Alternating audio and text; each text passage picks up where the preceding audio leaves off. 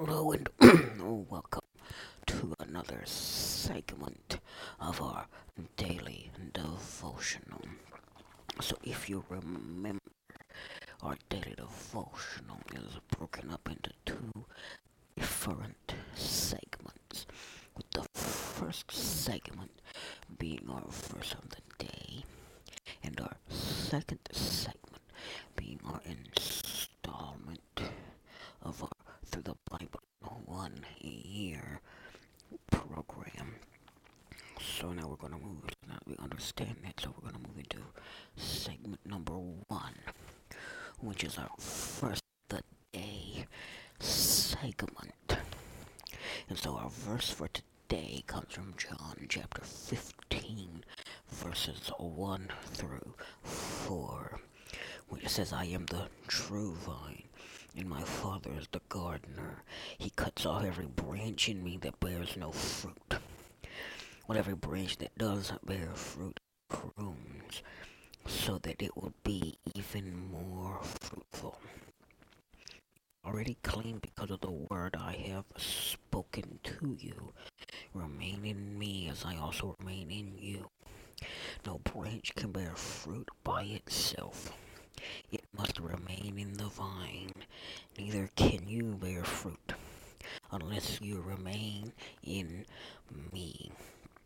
So the analogy that Jesus is using here is the analogy of the vine. And it teaches that a vital relationship exists between Christ and the believer. So if you notice here, Jesus claimed to be the true vine. And it's the first statement. It says, "I am the true vine." So this is the last of Jesus' seven I am statements that you find in the Gospel of John, which John used to definitively prove that Jesus is God. We'll talk more about that when we go through the Bible in one year segment. When we get to that, we get to the section of John where we encounter Jesus' first I am statement. So for right now, just understand that John is using this to def- prove that Jesus is God. So the vine imagery is used in the Old Testament as a symbol for Israel. So Jesus, as the true vine, fulfilled God, fulfilled God's intentions for the nation of Israel, that they would be God's agent or representative to all the people of the world, which Jesus fulfills completely. So we see that God the Father is the gardener, right? So that first statement in verse one says, "I am the true vine, and my Father is the gardener." So it goes on to say here, we go, so we see he removes dead, fruitless branches and prunes fruitful ones so that they can bear more fruit. So that is verse number two, which says, "He cuts off every branch in me that bears no fruit. Well, every branch that does bear fruit, he prunes, so that will so that it will be even more fruitful." So, however, we as believers should not fear that we will be cut off, since we are clean already. So that is verse number three, right? Which says, "You are already clean because of the word I have spoken to you. Remain in me." Oh, excuse me, I moved up, uh, that started verse four. Right?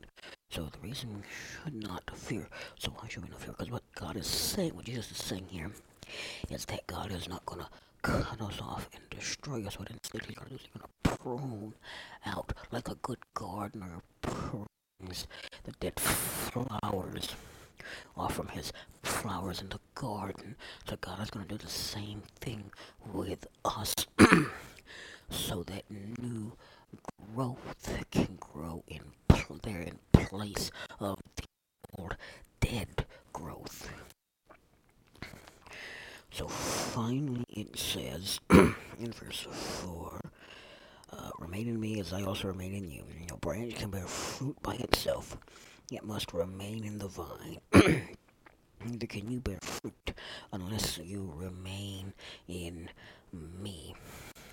So, mutual indwelling is the key to fruitfulness in a believer's life.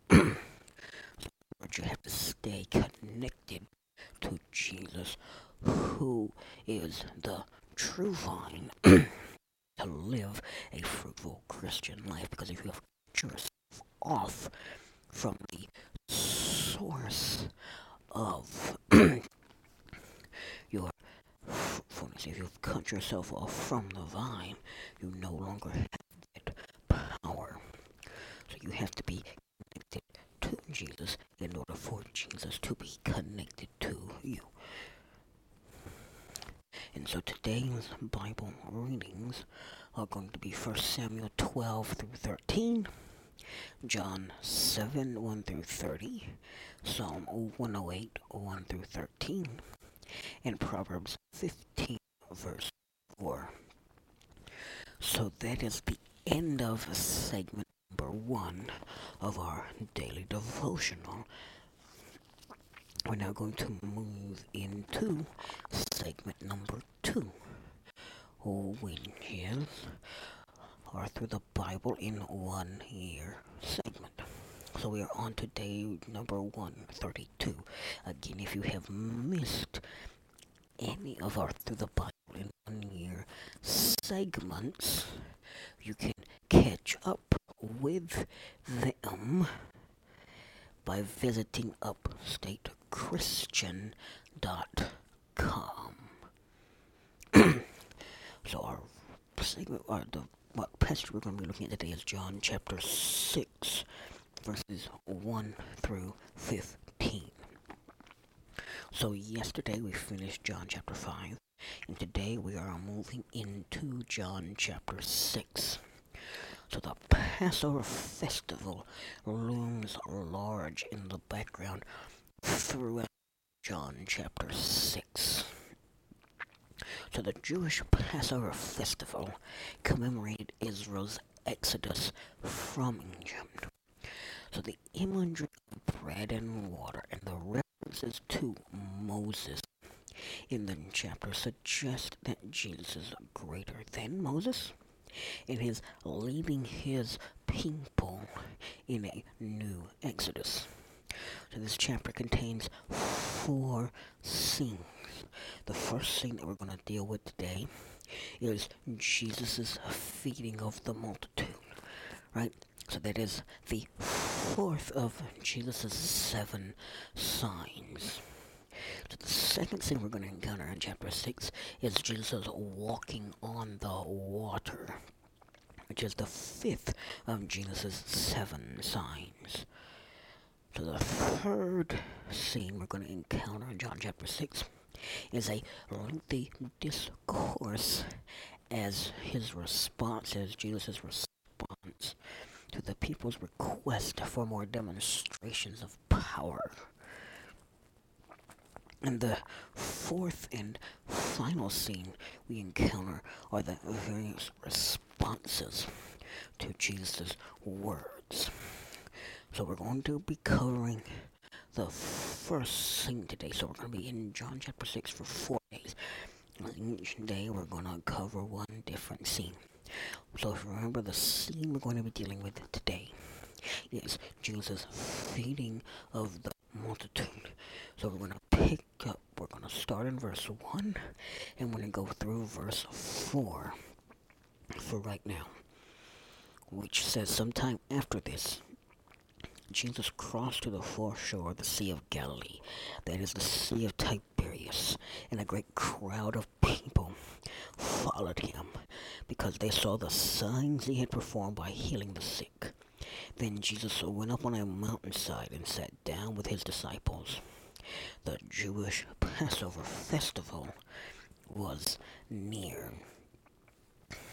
So this scene we're dealing with, the feeding of the five thousand, made such a deep impression on the early church that it is the only miracle, excuse me, except for the resurrection, that is described in all the four Gospels.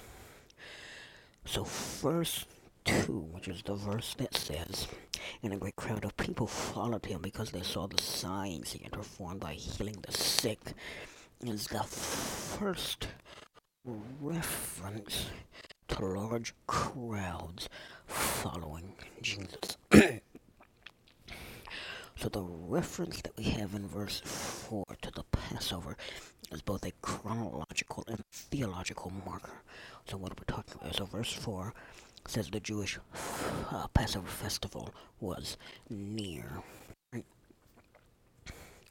So it was a chronological marker because it tells us what time of year this miracle took place in. And it was a theological marker because it's telling us what Jesus is teaching theologically. So the Jewish people, so we'll talk about chronological markers, so the Jewish people celebrate and still do celebrate Passover in spring, sometime either in March or April. So John mentions three Passovers during Jesus' ministry. The first one is in chapter two, verse thirteen. The second one is in today's passage, so that's John six, verse four. And the final one is in John chapter thirteen, verse one. So the reference to the Passover again brings to mind the image of the Exodus from Egypt. So as John chapter six unfolds, John depicts Jesus as being greater than Moses and as leading his people out of the bondage of sin and death. So it's only in this gospel that we see the Sea of Galilee, also called the Sea of Tiberias, which gives us the location this miracle took place in. So this miracle took place in Galilee. It took place on the shore of Lake Tiberias, as we would call it now, or the Sea of Galilee, as you might also see it sometimes referred to.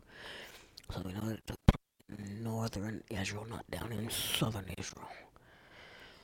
So by the time, so the reason this John called it the Sea of Tiberias was so that people who were reading this by the time that John wrote it would know where this miracle took place, because by the time John wrote this gospel, the Sea of Tiberias was the normal designation of this body of water.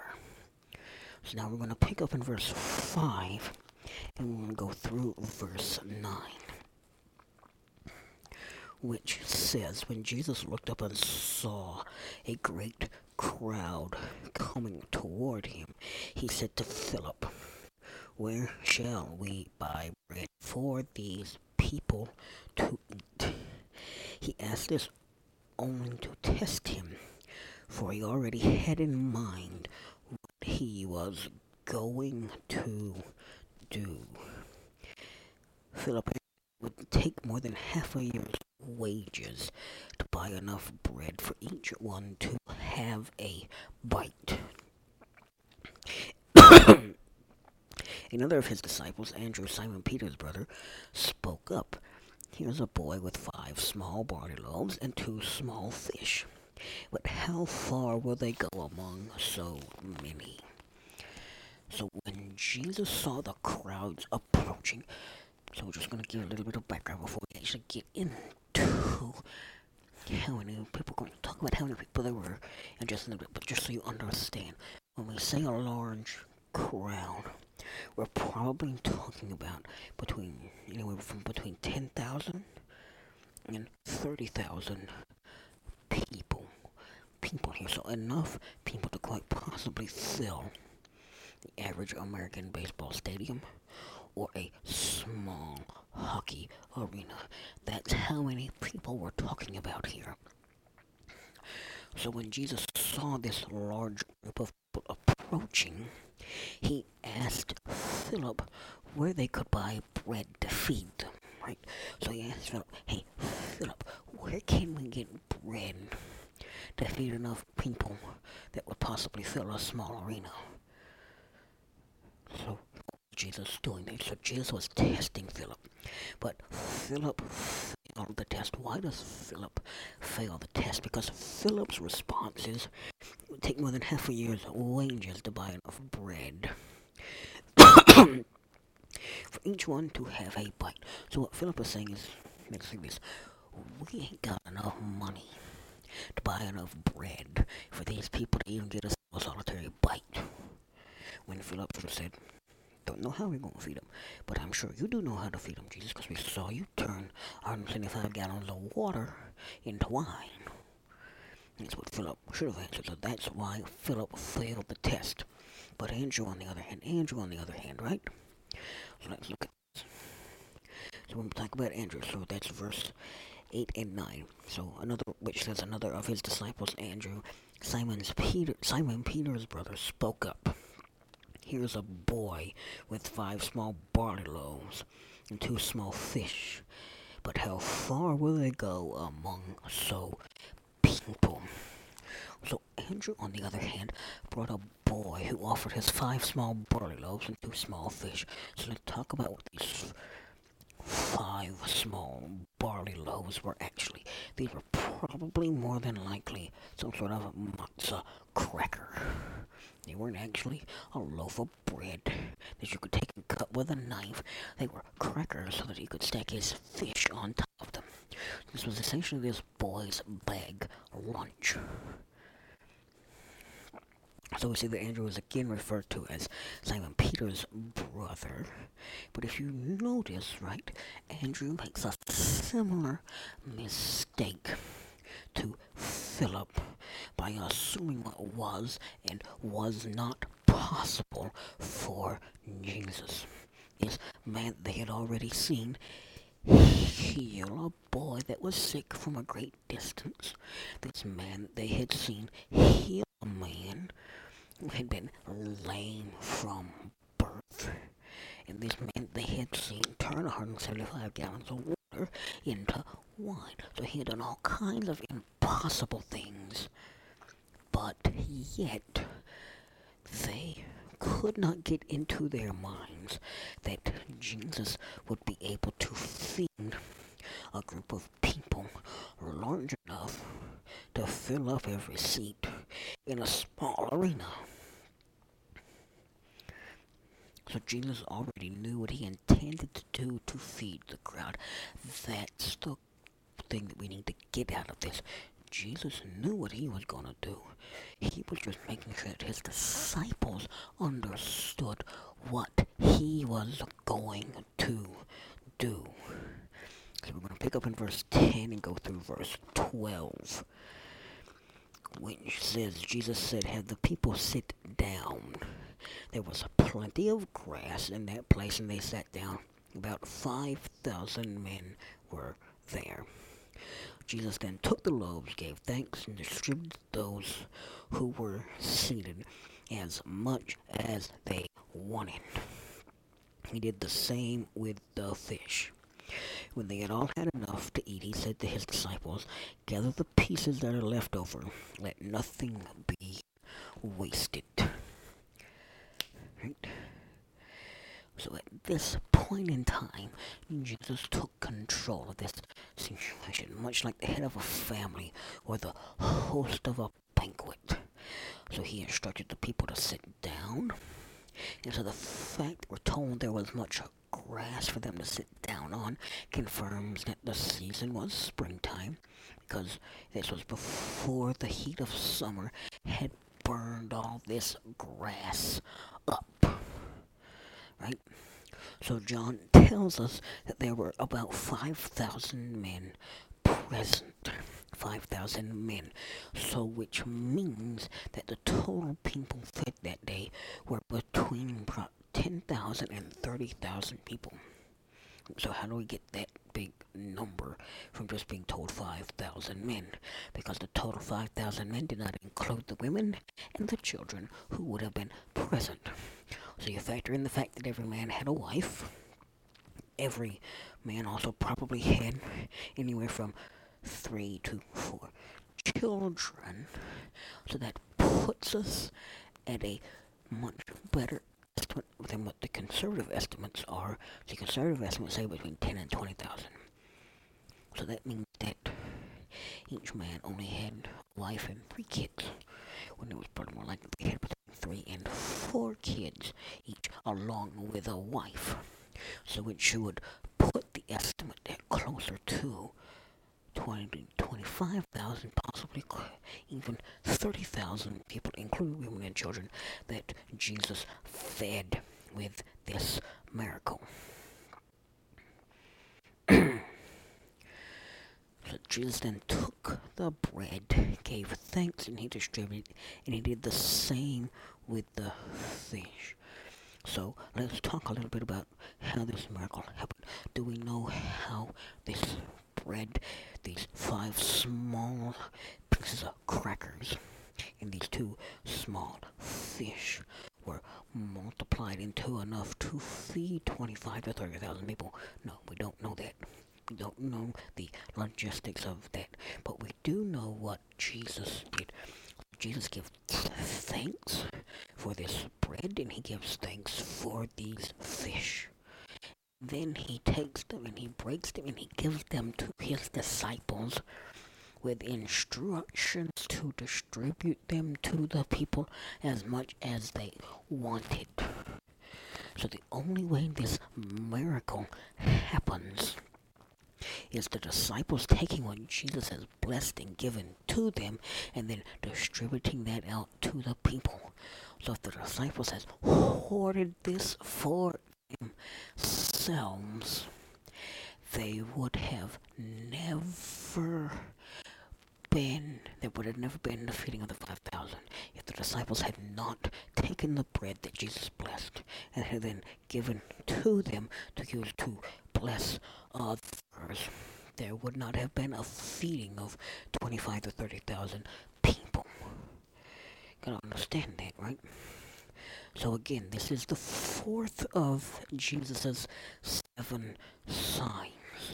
So now we're going to finish up this passage with the last three verses. So that's going to be verses thirteen through fifteen.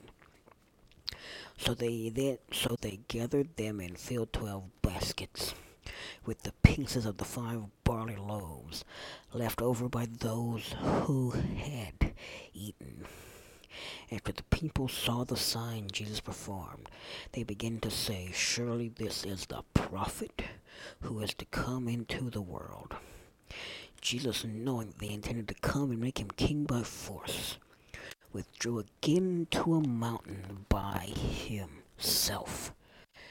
So here, what do we see here? We see that not only there was enough for everyone to eat to their fill, and that Jesus then instructed his disciples to collect these leftovers so that nothing would be wasted. And what happened, right? What happened?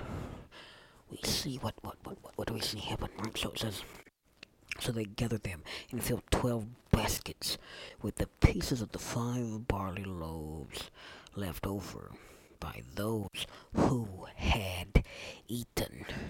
So they gathered twelve basket, baskets full of these leftovers.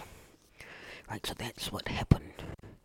But what's the significance of there being twelve baskets full of these leftovers? There are twelve disciples, so that means there was a basket full of leftovers for each and every one of Jesus' disciples, because they took what Jesus had given them, what they had received from Jesus, and they passed it on to others. They didn't hoard it. They gave with a generous heart, not knowing if they were going to get any of it back, not knowing if they were going to get what they felt they should get. But they passed it on anyway, and what happened? They got twelve baskets full back, so they got to take a whole basket of leftovers when they thought, there's no possible way we can feed all these people. There's no possible way we can afford to feed all these people. And what they found out was that if they put their faith and trust in Jesus, there's always a way to do it. So the crowd then declares Jesus to be a great prophet, right? So we see that in verse fourteen, which is, after the people saw the sign Jesus performed, they began to say, "Surely this is the prophet who is to come into the world." So how does this passage end? It ends with this. It ends, it says, Jesus knows they intended to come and make him king by force, withdrew again to a mountain by himself. So Jesus knew, he perceived that they wanted to make him their king, even if they had to do so by force. Why did they want to make him king? Because, you see, Jesus had provided what Herod, the ruler of this region, had not been able to provide. He gave them sustenance, which was part of the duty of a good king, right? To provide sustenance for his people. But you see, Jesus didn't come to be a political leader. He didn't come to provide these people just with physical food, to take care of their physical needs. That was great when he did it. Now they could eat. But he He actually came to be their spiritual leader, to be their spiritual savior, not their political leader and their political savior, which was what they were looking for when they said, when they thought, and Jesus knew they were thinking, let's make him our king, because he's a better king, he's a better leader than Herod is, he's a better leader than the Romans are, because the Romans aren't giving us bread, the Romans aren't taking care of our needs, Herod's not taking care of our needs, but Jesus is. And so what do we see about how Jesus dealt with this dangerous idea that make him our king, right? So that's how this verse ends, right? It says he withdrew again to a mountain by himself. So Jesus quickly quenched dangerous idea that he be made their political leader by drawing alone to the mountains. Jesus turned tail and ran from something that was something that he was not intended, something that wasn't part of God's plan for him, and that's something we should all do. You should all run from those things that are not part of God's plan for us. And, and we will pick up from here tomorrow when we discuss Jesus walking on the water, which is the fifth of Jesus' seven sayings. And in order to prepare yourself for that, here's what you need to read tomorrow in order to be prepared to discuss this. You need to read First Samuel fourteen. You need to read John chapter seven, verses thirty-one through fifty-three. You need to read Psalm one oh nine, verses one through thirty-one. And you need to read Proverbs fifteen, verses five through seven. Again, if you have missed any of our Through the Bible in One Year segments, or if you would like to read any of our Verse of the Day segments, or anything else that might interest you, visit Upstate Christian dot com, with Upstate Christian being all one word.